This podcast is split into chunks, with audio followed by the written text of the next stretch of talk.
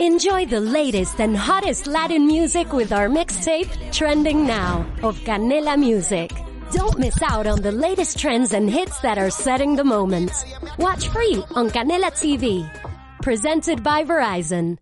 Hola, buenos días. Estamos en el día 14 de Irene la Lingüista, episodio 7, y vamos a hablar de un cuento que se llama El gato con bot. Había una vez un molino tan pobre que al morir solo dejó en herencia el, molino a su hijo mayor, un gato al menor. El pobre chico estaba muy triste. Mi amor mío, no te pases así, déjame tu posta y haz lo que te dijo. Vámonos. ¿De quién son estas tierras y rebaños? Terrible odor de cantillo. Desde ahora son del marqués de Carabás. Así lo diréis cuando pase el rey. Cuando el rey yo preguntó un pastor. ¿De quién son estos rebaños? Del marqués de Carabás. ¿Y de quiénes son estas tierras? También el señor. Mientras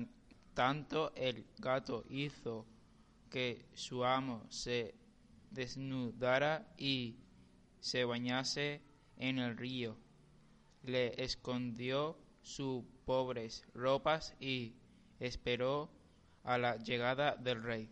Auxilio, Majestad, han robado los vestidos de Carabás. El rey al oírle hizo parar la carroza inmediatamente. Soldados, enseguida ayudad al marqués de Carabás ordenó el rey mientras descendía de su carroza para saludarle personalmente. Entre tanto, el gato preguntaba al ogro. ¿Sois vos el mago que puede transformarse en cualquier animal? Sí. No me lo creo. Demostrádmelo. El ogro cayó en la trampa cuando le dijo. ¿Podéis convertiros también en un ratón?